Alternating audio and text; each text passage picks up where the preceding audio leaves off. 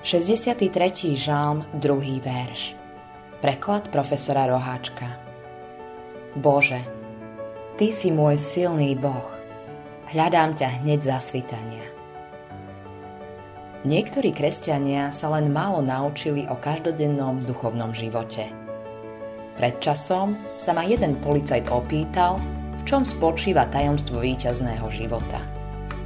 Povedal som mu, že neexistuje žiadna magická formulka, ktorú treba vysloviť.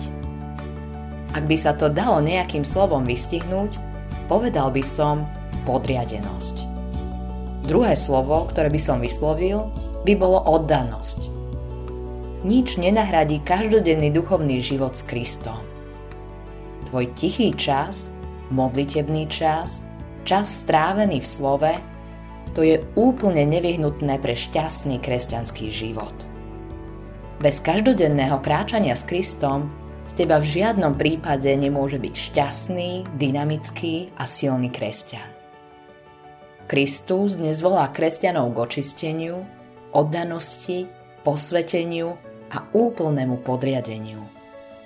To spôsobí rozdiel medzi úspechom a zlyhaním v tvojom duchovnom živote – Rozdiel medzi dať si pomáhať a pomáhať iným zmení tvoje zvyky, tvoj modlitebný život, tvoje čítanie Biblie, tvoje dávanie, tvoje svedectvo i tvoje členstvo v cirkvi.